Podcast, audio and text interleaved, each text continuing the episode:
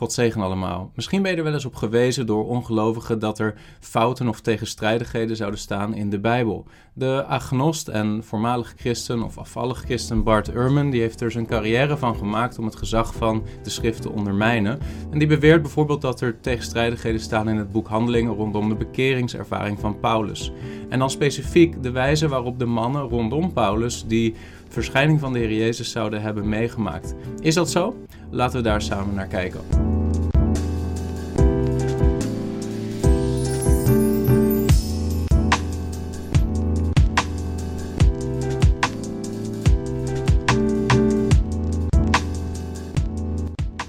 Bijbel is een verzameling van 66 documenten opgesteld door ongeveer 40 verschillende auteurs. En die documenten bestaan uit verschillende genres met verschillende achtergronden, tijdperken.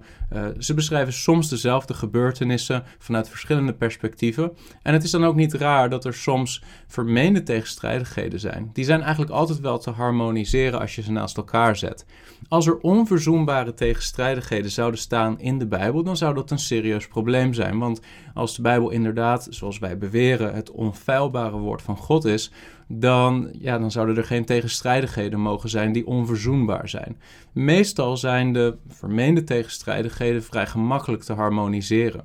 Zo ook bijvoorbeeld rondom de bekeringservaring van Paulus en hoe die ervaring wordt beschreven in het boek Handelingen. Bart Ehrman, zoals ik noemde, heeft eh, benoemd dat er in de drie verschillende hoofdstukken in het boek Handelingen, namelijk Handelingen 9, Handelingen 22 en Handelingen 26, tegenstrijdigheden staan rondom de bekeringservaring van Paulus. Waar heeft hij het precies over? Laten we daar eens naar kijken. Uh, we lezen Handelingen 9 vanaf vers 3 tot 7. Daar staat de beschrijving, de eerste beschrijving van de bekering van Paulus. En dan staat er vanaf vers 3: Terwijl hij onderweg was, gebeurde het dat hij dicht bij Damascus kwam. En plotseling omscheen hem een licht vanuit de hemel. En toen hij op de grond gevallen was, hoorde hij een stem die tegen hem zei: Saul, Saul, waarom vervolgt u mij? En hij zei, wie bent u, heren? En de heren zei, ik ben Jezus die u vervolgt. Het is hard voor u met de hielen tegen de prikkels te slaan. Dit is overigens een tekstvariant. Waarschijnlijk staat dat laatste hier niet, maar we vinden dat wel elders in handelingen.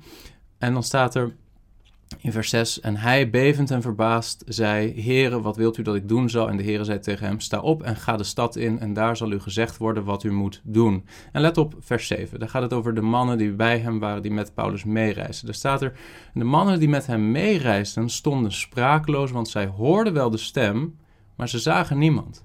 Ze horen wel de stem van de Heer Jezus, maar ze zien niemand.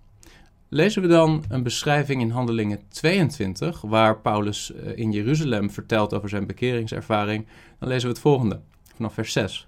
Het overkwam mij toen ik onderweg was, omstreeks de middag Damascus naderde, dat plotseling vanuit de hemel een fel licht mij omstraalde. En ik viel op de grond en hoorde een stem die tegen mij zei, Saul, Saul, waarom vervolgt u mij? En ik antwoordde, wie bent u, heren? En hij zei tegen mij, ik ben Jezus de Nazarener, die u vervolgt. En zij die bij mij waren, zagen wel het licht en werden zeer bevreesd, maar de stem van hem die tot mij sprak, hoorden zij niet. Oké, lezen we in Handelingen 26 over hetzelfde verhaal, dezelfde bekeringservaring van Paulus, die hij daar beschrijft aan koning Agrippa. En dan zegt hij dit. Vers 12. Toen ik daarvoor ook naar Damascus reisde met volmacht en in opdracht van de overpriesters, zag ik, koning, midden op de dag op de weg een licht sterker dan de glans van de zon, dat mij en hen die met mij meereisden vanuit de hemel omscheen. En nadat wij allen op de grond gevallen waren, hoorde ik een stem tot mij spreken en in de Hebreeuwse taal zeggen: Saul, Saul, waarom vervolgt u mij? Het is hard voor u de hielen tegen de prikkels te slaan. Hier heb je dat laatste zinnetje wel staan. In Handelingen hoofdstuk 9 stond het waarschijnlijk niet. Maar goed, drie verschillende uh, momenten waarop deze bekeringservaring van Paulus wordt besproken. En dan is een van de bezwaren, wat zagen nou eigenlijk de mannen die bij Paulus waren? Want er lijkt een tegenstrijdigheid te zijn. Als je kijkt naar Handelingen 9 vers 7, dan staat er, zij zagen niemand. Er staat in het Grieks, akuontes mentes phones, medena de theoruntes. Ze zagen niemand, medena, niemand. In Handelingen 22 vers 9, daar staat, zij zagen wel het licht tomen phos santo. Dus ze zagen wel het licht. In handelingen 9 zien ze niemand of niets. Er zijn twee manieren om dat te vertalen, medena. Ze zien niemand. in Handelingen 22, vers 9, ze zagen wel het licht. En in Handelingen 26, vers 13, daar staat niet specifiek wat ze zagen, maar daar lezen we een licht sterker dan de glans van de zon dat mij en hen met mij, die met mij meereisden vanuit de hemel omscheen. Dus Paulus lijkt in Handelingen 26 te zeggen: er verscheen plots een licht sterker dan de glans van de zon en het omscheen mij, maar ook hen die met mij meereisden. Nou, hoe kunnen we dit nu harmoniseren? Uh, Handelingen 9 maakt duidelijk, ze zagen niemand. Ze zagen niet de persoon van de Heer Jezus, zoals Paulus overigens wel. Maar ze zagen wel het licht wat gepaard ging met de verschijning van de Heer Jezus. Um, dat is dus niet zo moeilijk te harmoniseren. Uh, in Handelingen 9, vers 7 staat er niet dat ze niets zagen, maar ze zagen niemand. Ze zagen niet de persoon van de Heer Jezus. Ze zagen wel het licht waarmee de Heer Jezus omkleed was toen die verscheen. Er staat in Handelingen hoofdstuk 9, de mannen die met hem meereisden stonden sprakeloos. In Handelingen 26 staat er dat deze mannen ook vielen. Hoe is dat te harmoniseren? Nou, op het moment dat dat licht verscheen, vielen ze. Vervolgens zijn ze opgestaan en stonden ze sprakeloos. Dat is niet moeilijk te harmoniseren. De volgende vraag is: wat zag Paulus dan eigenlijk precies? En de Bijbel is heel duidelijk over dat Paulus niet alleen dat licht zag, maar Paulus zag de Heer Jezus in het licht. Er staat in Handelingen 9, vers 17: Ananias ging heen en ging het huis binnen. En na hem de handen, hem is dan Paulus, hem de handen opgelegd te hebben, zei hij: Saul, broeder, de Heer heeft mij gezonden, namelijk Jezus die u verschenen is op de weg waar langs u gekomen bent. Dus eh, Ananias zegt: Jezus die u verschenen is. Dus aan Saulus, aan Paulus is Jezus verschenen. Handelingen 9, vers 27, daar staat: Barnabas nam hem, dat is Paulus, onder zijn hoede, bracht hem naar de apostelen en vertelde hun hoe hij onderweg de Heere had gezien. Paulus had niet alleen het licht gezien, Paulus had de Heer Jezus zelf gezien, de persoon. Handelingen 22, vers 14, daar staat: En hij zei: De God van onze vader heeft u, u is dan Paulus, voorbestemd om zijn wil te kennen en de rechtvaardige te zien. En de stem uit zijn mond te horen. Dus Paulus had de rechtvaardige gezien. Handelingen 26, vers 16. Maar richt u op, sta op uw voeten, want hiertoe ben ik, zegt de Heer Jezus, hiertoe ben ik aan u, dat is Paulus, verschenen. En in 1 Korinthe 9, vers 1 zegt Paulus: Ben ik niet een apostel? Ben ik niet vrij? Heb ik niet Jezus, onze Heer, gezien? Dus met andere woorden, Paulus heeft de Heer Jezus gezien. De mannen die met Paulus meereisden zagen alleen het licht waarin de Heer Jezus omkleed was, maar niet de persoon van de Heer Jezus. Ze hadden een soort perifere ervaring van God, maar niet de kern- en centrale ervaring die Paulus had ten aanzien van wat ze zagen. Maar dan is de volgende vermeende tegenstrijdigheid: wat hoorden de mannen die bij Paulus waren? Want in Handelingen 9, vers 7 er staat: zij hoorden wel de stem, acuontes mentes phonees. Ze hoorden de stem. Maar in Handelingen 22, vers 9, er staat: De stem van hem die tot mij sprak, hoorden zij niet. Ten de phoneen, uk, ekusan, tulaluntos, mooi. Hoe harmoniseren we dat? Want dit lijkt een letterlijke tegenstrijdigheid als je de herziene statenvertaling erbij pakt. Ze hoorden de stem in Handelingen 9. Ze hoorden de stem van hem die tot mij sprak niet. Handelingen 22 vers 9. En dit is, ook dit is vrij gemakkelijk te harmoniseren als je naar de grondtaal kijkt. Want het woordje phone kan zowel vertaald worden als geluid als als stem. Dus met andere woorden, zij hoorden wel het geluid van de stem, maar ze verstonden de stem niet. Paulus die verstond de stem van de Heer Jezus en kon communiceren met de Heer Jezus. Maar de mannen die bij Paulus waren, hoorden wel het geluid van de stem, maar konden niet de taal onderscheiden, konden niet horen wat er gezegd werd. En dat is ook de context in Handelingen 22 vers 9. Daar zegt Paulus, de stem van hem die tot mij sprak, hoorden zij niet. Maar de betere vertaling van ekuzan daar is waarschijnlijk verstonden zij niet, begrepen ze niet.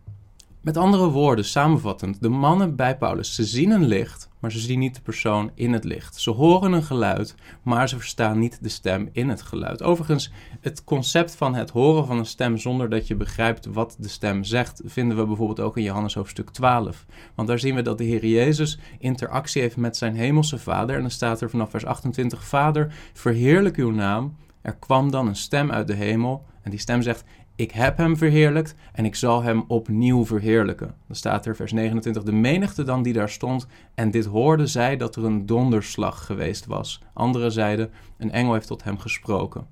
Met andere woorden, de stem van de vader spreekt tot de zoon, spreekt ook woorden tot de zoon, maar de menigte heeft wel door dat er een stem is of dat er een geluid is, maar zeggen er is een donderslag geweest. Ze kunnen niet onderscheiden wat er gezegd wordt, maar ze vangen wel iets op van die stem. En dat is wat er ook lijkt te gebeuren met die mannen die bij Paulus zijn. Ze horen een stem, maar ze kunnen niet verstaan wat die stem zegt. En weet je, deze hele ervaring van deze mannen is ook best wel een krachtig symbool als je er wat verder op doorpijnst. Want dit is ook de ervaring die veel mensen hebben. De ervaring van die mannen die met Paulus meereisden.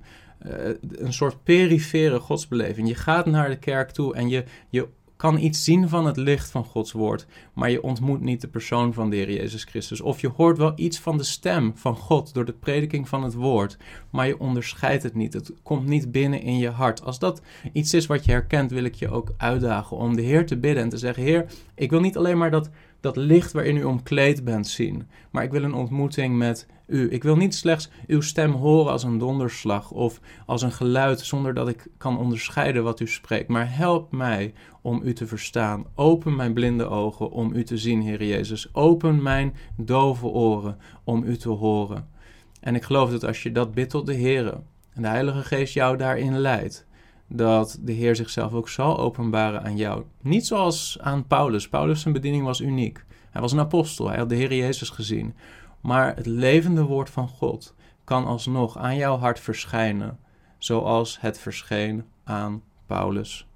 Je kunt het levende woord van God op een levendmakende manier ontvangen in je hart, zoals ook Paulus dat Ik hoop dat je hier wat aan hebt. Zoals je ziet, de tegenstrijdigheden, de vermeende tegenstrijdigheden in de schrift zijn vaak gemakkelijk te harmoniseren. Niet altijd, en misschien is het goed om in de toekomst wat vaker vermeende tegenstrijdigheden in deze filmpjes te adresseren en te laten zien hoe die door de eeuwen heen geharmoniseerd zijn. Ik hoop dat je hier iets aan had en als je misschien specifieke tegenstrijdigheden hebt waar mensen je op hebben gewezen, waar je moeite mee hebt, schrijf dat in de comments en misschien wordt jouw probleem volgende keer besproken.